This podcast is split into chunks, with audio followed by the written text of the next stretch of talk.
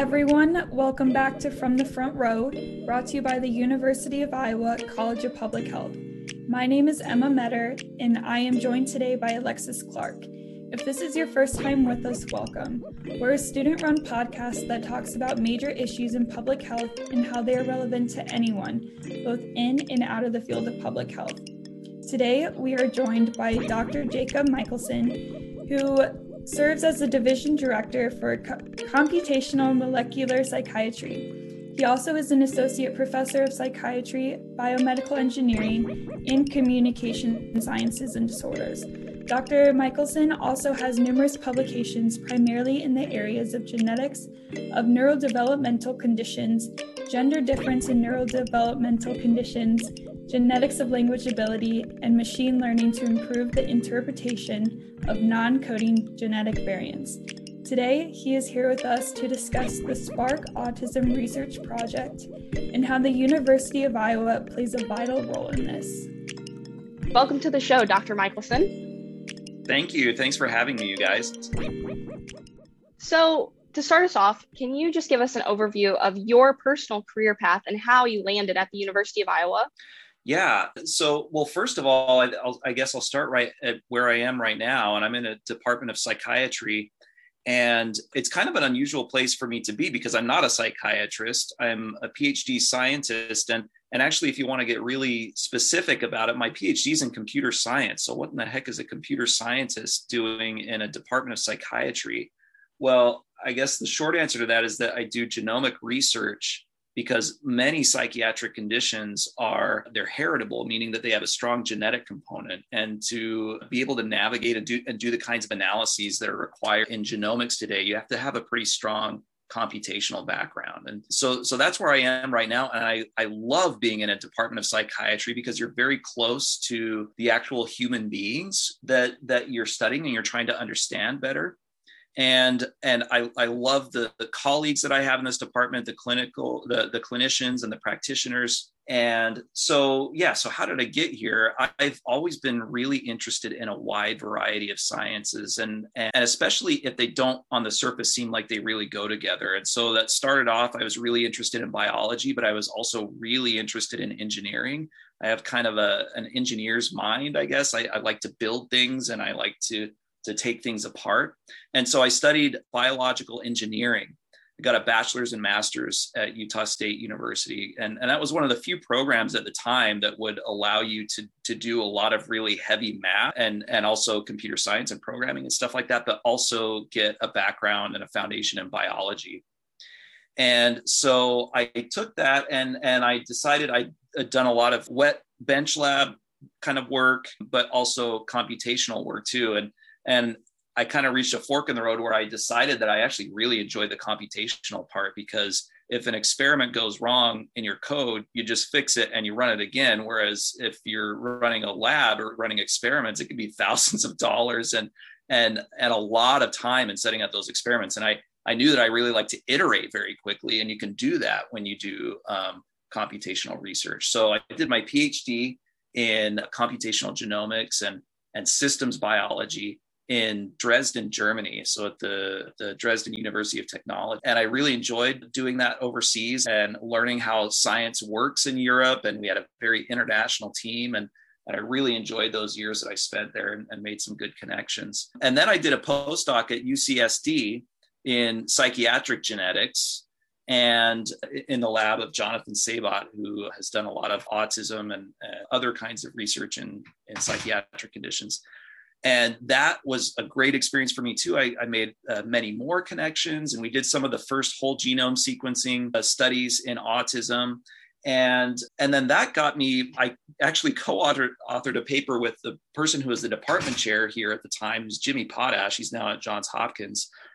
And he was he created a new division in the in the department and it was a division of molecular psychiatry which was kind of a new thing and he was recruiting for a faculty position where he wanted somebody with expertise in bioinformatics and other computational approaches and and and preferably somebody who had a little bit of experience in psychiatry and so it ended up being a perfect fit for me and and just the mission and and there was a lot of synergy with other faculty members and there was a really unique environment here at Iowa that made that decision to come here a no brainer for me. So that's how I ended up here in the Department of Psychiatry. Awesome. Well, thank you so much for sharing. I think it's so interesting how all of your different backgrounds were able to come together and you were able to find your real passion and what you love. So that's awesome. And then, can you tell us a little bit about Spark? What is the mission of this research initiative? Yeah, well, Spark is the largest research community for autism.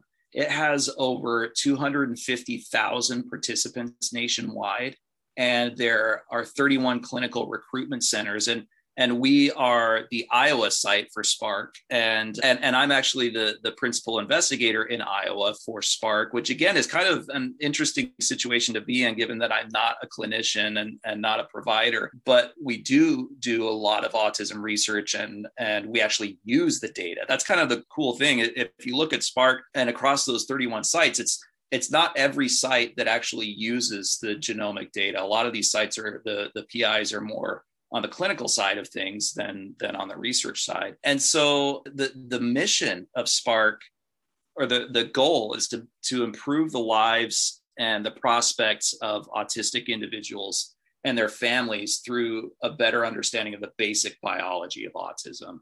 And, and that also links up with just a better understanding of how the human brain works in general. And so I like to tell people this isn't an official line from from Spark, but I like to tell people that Spark is is kind of its task is to make a map of autism because autism is incredibly heterogeneous. There's a lot of diversity within autism.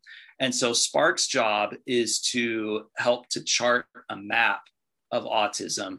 And it's through a combination of genetic research. So we're kind of making genetic maps of autism, but also and, and probably more importantly we're we're doing more to canvas the the lived experience of the wide variety of people who live with autism. And so we in doing that we kind of learn more about the strengths and the challenges of autistic individuals. And so that's really what spark is. It's it's given that we now know and we didn't always know this but but we now know and appreciate the huge amount of diversity that exists within autism. Spark is the effort by credible scientists and physicians to just map the basic biology of autism. So typically, those institutions that are partnered through Spark, you said have a clinician running their their Spark wing or mm-hmm. initiative. I, yeah. I guess, for lack of better words. Do you ever feel or what challenges does not being a clinician and leading this initiative in Iowa, what have they proven to be? Yeah, that's a really good question because there there are challenges because I don't spend every day in the in the clinic. However, that is offset by we have an incredibly formidable network of clinicians that I work with in, in the department that, that I have interactions with all the time, and then across the state. Actually, we have I'm on the board of directors for the Autism Society of Iowa, and that that's another forum that I I have a lot of contacts in the community. I'm in the community a lot and and and it's those connections that I credit for our success in in recruit folks with autism in, into our study, and I, so it is it's a little bit challenging because I don't see people with autism every day clinically, but but I think in the grand scheme of things, that's really not that much of a of a detriment to our work. Yeah, that makes sense. So with UIHC and the CDD being you know right next door Mm-hmm. Do they play in any partnerships with Spark or your research studies? Yeah, absolutely. The the providers at UIHC and specifically those in child psychiatry and at the CDD are some of our most valued partners. And and I just want to say that in our recruitment efforts, we when we keep track of the data, we we see that when a provider endorses Spark, and provides information about the study to a patient, that person is far more likely to enroll than through any of our other recruitment methods and so that's why it's it's really important to have clinicians in on the on the whole process. And so beyond that though i would say that dr lane strathearn who is the director of the cdd and, and he together with the director of the iowa neuroscience institute ted abel they recently were awarded a large center grant from nih for research on intellectual and developmental disabilities and that includes autism and I'm one of the co-investigators on that grant. And so this this is really exciting, and and it was recently featured in the in the newspaper, and it it provides a further opportunity for research powered by the Spark community. Absolutely. That is very exciting to hear. Congratulations to everybody involved Thank with you. that. So, how prevalent is autism in the state of Iowa?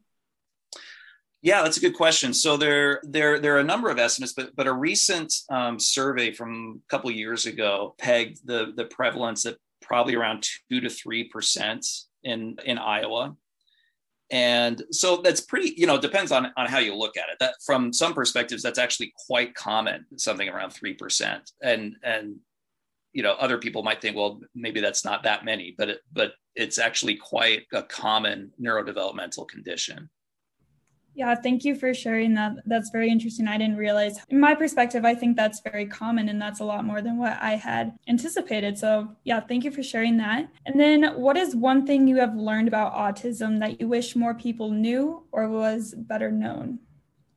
Yeah, that's a good question. So, I guess I would say that the, there are a lot of things that I wish uh, people understood a little bit better about autism. But but one of the, I mean, from my perspective as a as a genetics professional is that I, a lot of people don't realize that autism is strongly and, and really overwhelmingly genetic. So the heritability for autism is about 80%, which is really on the high end. I mean, a lot of other conditions are you know less uh, conditions i guess that, that are well known to have a strong genetic component you know cancer and heart disease and stuff like that they they have heritability that's not not even close to that high. And so so it's it's very genetic i guess is the big thing.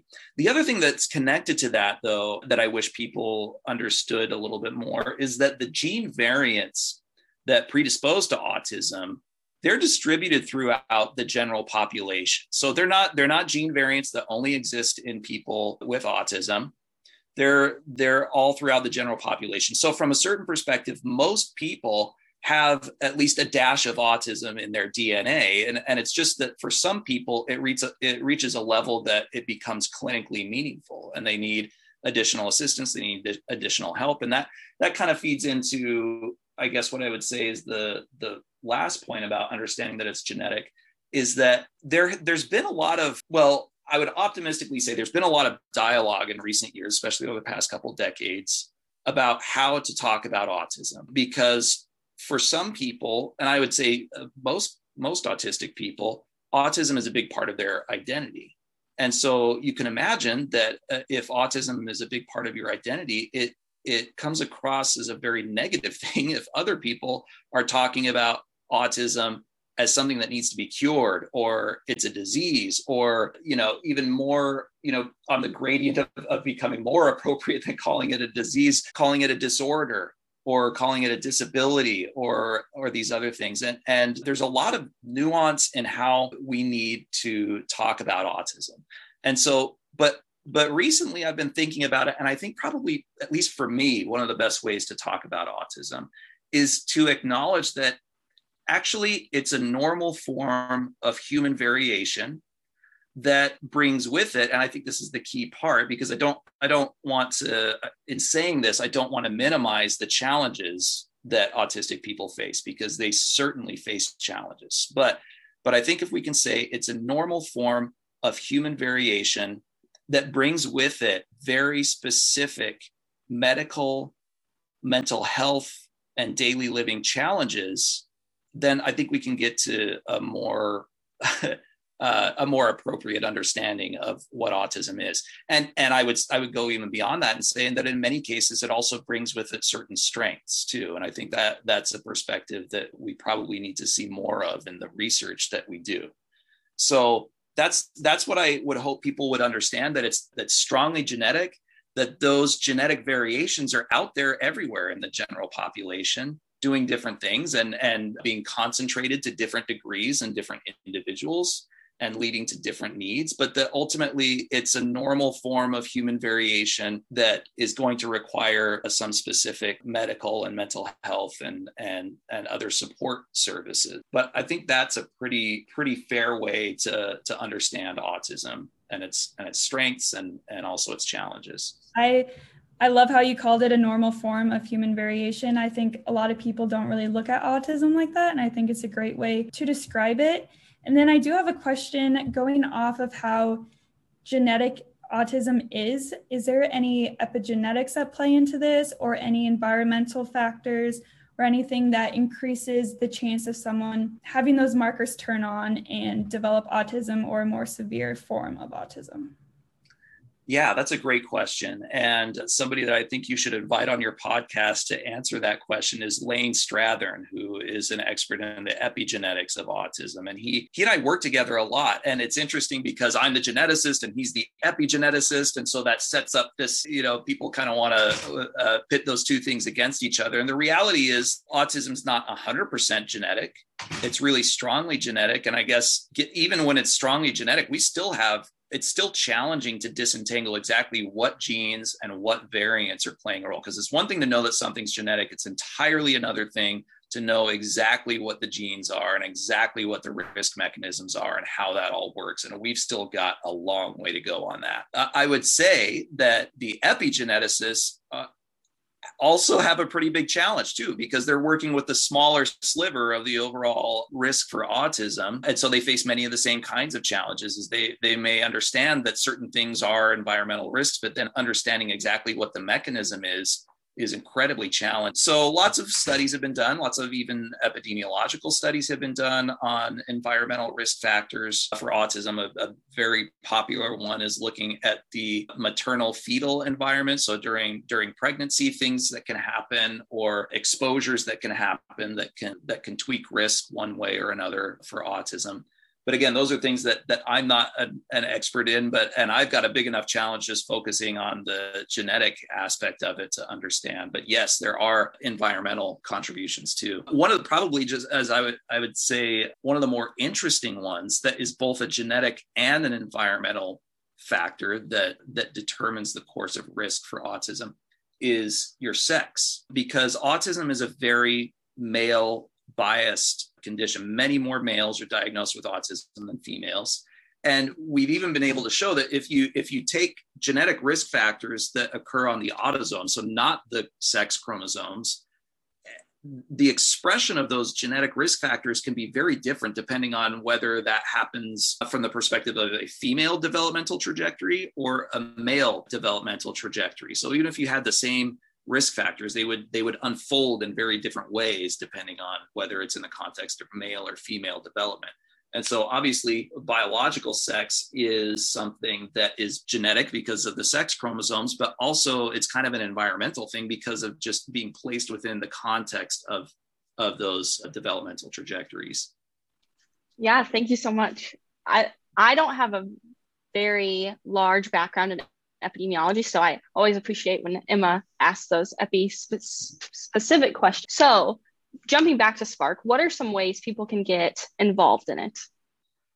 Yeah, great question. So the first thing that that people can do without enrolling because uh, we would love it if people would enroll but but you can just check out the website which is sparkforautism.org and then specifically you can if, if, people are interested and they if you have a professional diagnosis of autism and or or your child does then you can enroll online at sparkforautism.org slash u iowa.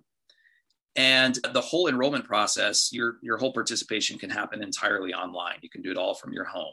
So you would go to that website you create an account you fill out some questions and within a week or two a tube shows up in a package and you spit in that tube and then you put it back in the box you send it uh, in the mail and it, that arrives at a lab that sequences your dna and i should also mention that there's there's compensation that's available for uh, people who participate. So scientists like me and my team then try to understand the link between the DNA variation that is discovered by, by sequencing the DNA that's in that saliva that's sent in, and the variation in the lived experience of autism. That's our main job is to understand how that variation in DNA relates to differences in, in the experience that people have. So, for instance, we, we recently published a paper that found the first gene linked to an eating disorder in autism, and that eating disorder is called ARFID, which is a, a form of a very restricted diet, restricted diet and restricted eating patterns. Uh, it's very common in autism, and, and we'll soon submit a paper on sleep problems in autism, and we also have other ongoing research uh, in creativity in autism, in gender identity and gender diversity in autism, and on language ability in autism. And so these studies were only possible with the generous participation of thousands of Spark participants.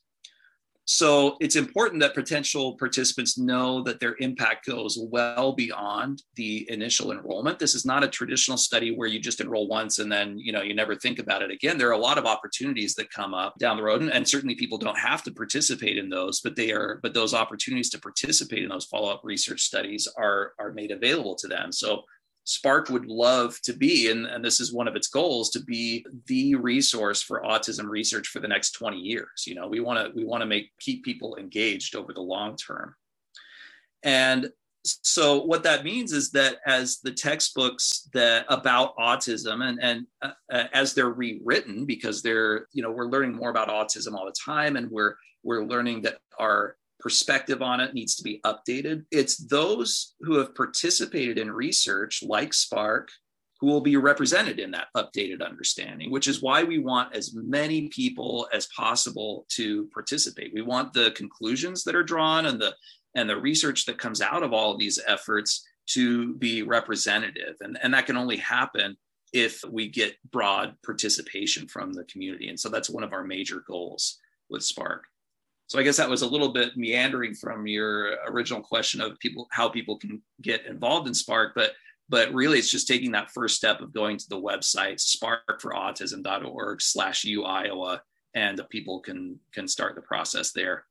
I think that is absolutely fascinating and it sounds like you guys have been able to find so many very interesting results that are very specific to autism that I didn't realize were. So that's very cool research you guys are doing. And kind of going off of that, what do you think the most pressing the most pressing issue is that you want to solve in your career that the public may not be informed about?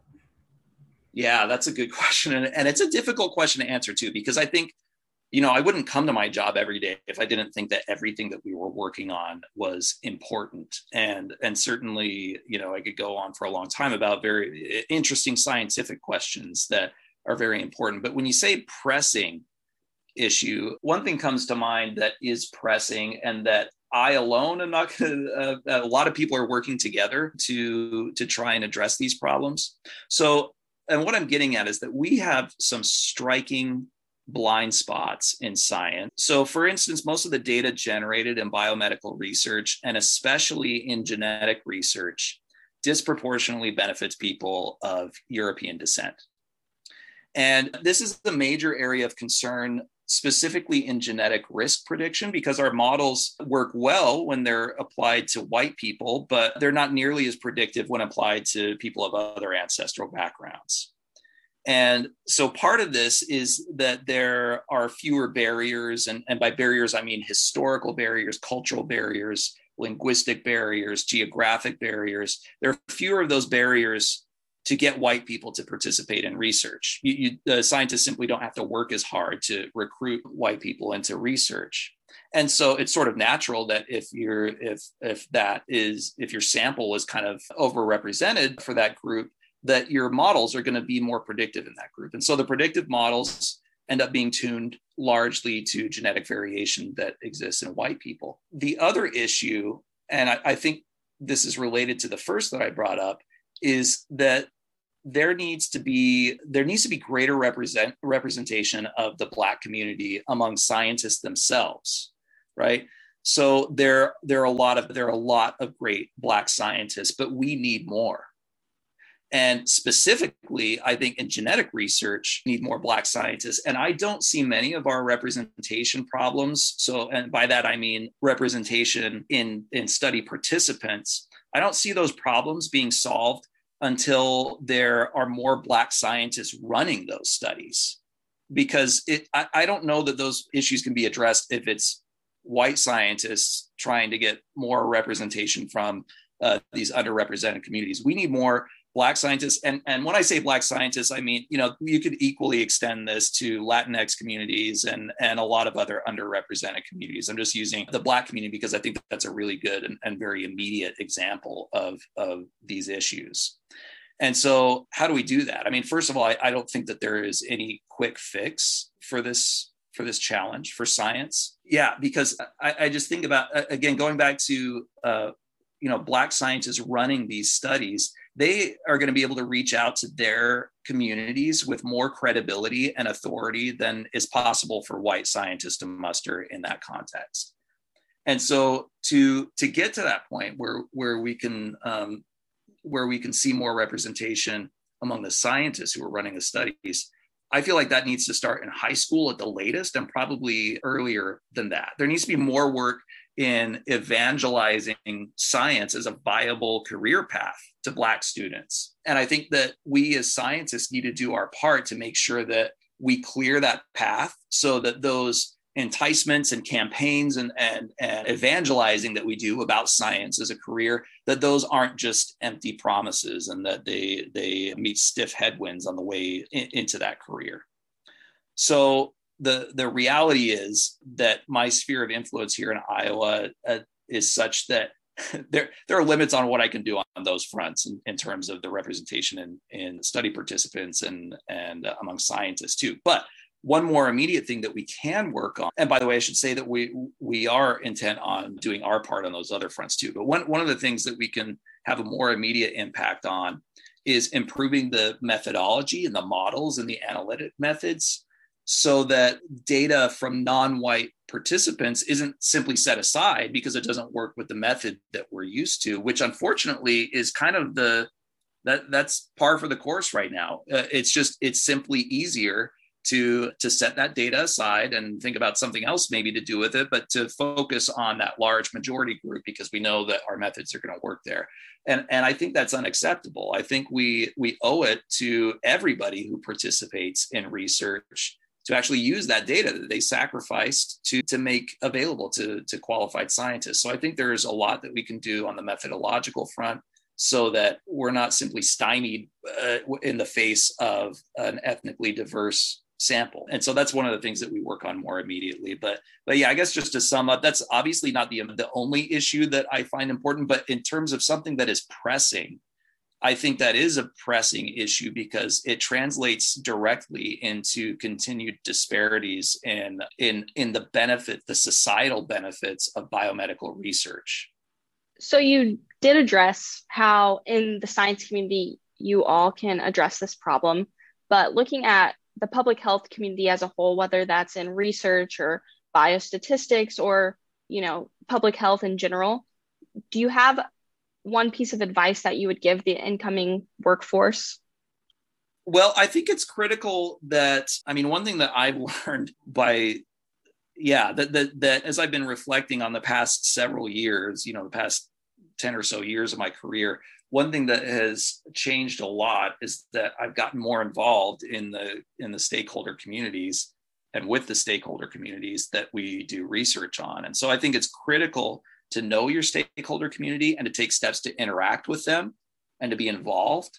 And I think that's the only way to appreciate the humanizing aspects of the science that we're doing. And I think, in particular, in epidemiological type studies where you know you're dealing with vast numbers with just enormous numbers it, it's it's very easy for those numbers or for the the human beings that represent those numbers to kind of evaporate away in, in, the course of you know doing your statistical modeling and stuff like that. And so i think in formulating the questions that are to be asked and how they're to be asked and just more generally what the priorities are i think it's important for all scientists regardless of what your background is or what your profession is it's important to be involved in and communicating with stakeholder communities well said. I think that is great advice. And then the last question we have for you is what is one thing you thought you knew but were later wrong about?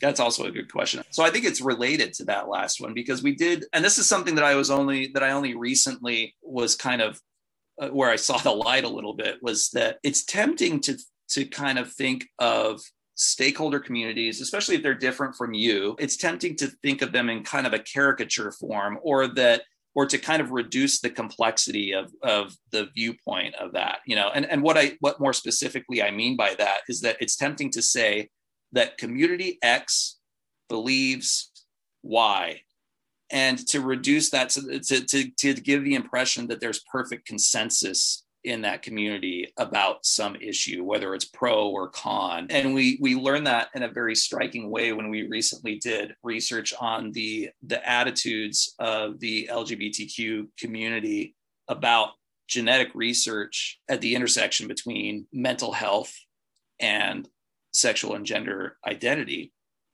And we went into that with with a fair bit of trepidation just assuming that the stakeholder community for a lot of good reasons would be very against this kind of research. That was kind of our our hypothesis just going into it. But it was fascinating to see. And in hindsight you know uh, we should have known this but but people are complex and people we all wear a large number of different identities. And any picking any one you know single of those identities that's not all of who we are you know? And so I, I think it's just important that we not reduce the complexity of you know those those groups that we that we do research with. Because we found that that actually there were a lot of people who were who were stakeholders who were very in favor of this research and it was only a minority that were against. And there were there were other predictors that we hadn't contemplated that were far more predictive of a person's attitude on this kind of research than whether or not they were a stakeholder in this community.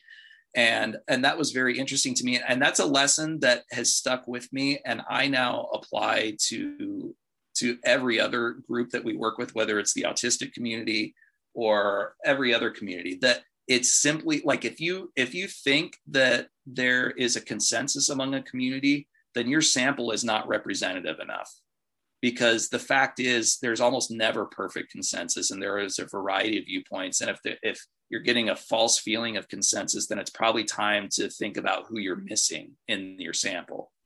That's an excellent point. Thank you so much dr michaelson for coming on today with emma and i. We greatly appreciate it. I have learned a great amount and i'm sure everyone out there listening has learned a great amount. Great. Well thank you so much for inviting me. It's been really enjoyable Yes, and we will post in the description of today's episode the information about how you can learn more about Spark and get involved with that. So, if you are interested in that, check out the description of today's episode. That's it for our episode this week. Big thanks to Dr. Michaelson for coming on with us today. This episode was hosted, written, edited, and produced by both Emma Metter and Alexis Clark. You can learn more about the University of Iowa College of Public Health on Facebook. Our podcast is available on Spotify, Apple Podcasts, and SoundCloud. If you enjoyed this episode and would like to help support the podcast, please share it with your colleagues. Our team can be reached at cph gradambassador at uiowa.edu. This episode was brought to you by the University of Iowa College of Public Health. Stay happy, stay healthy, and keep learning.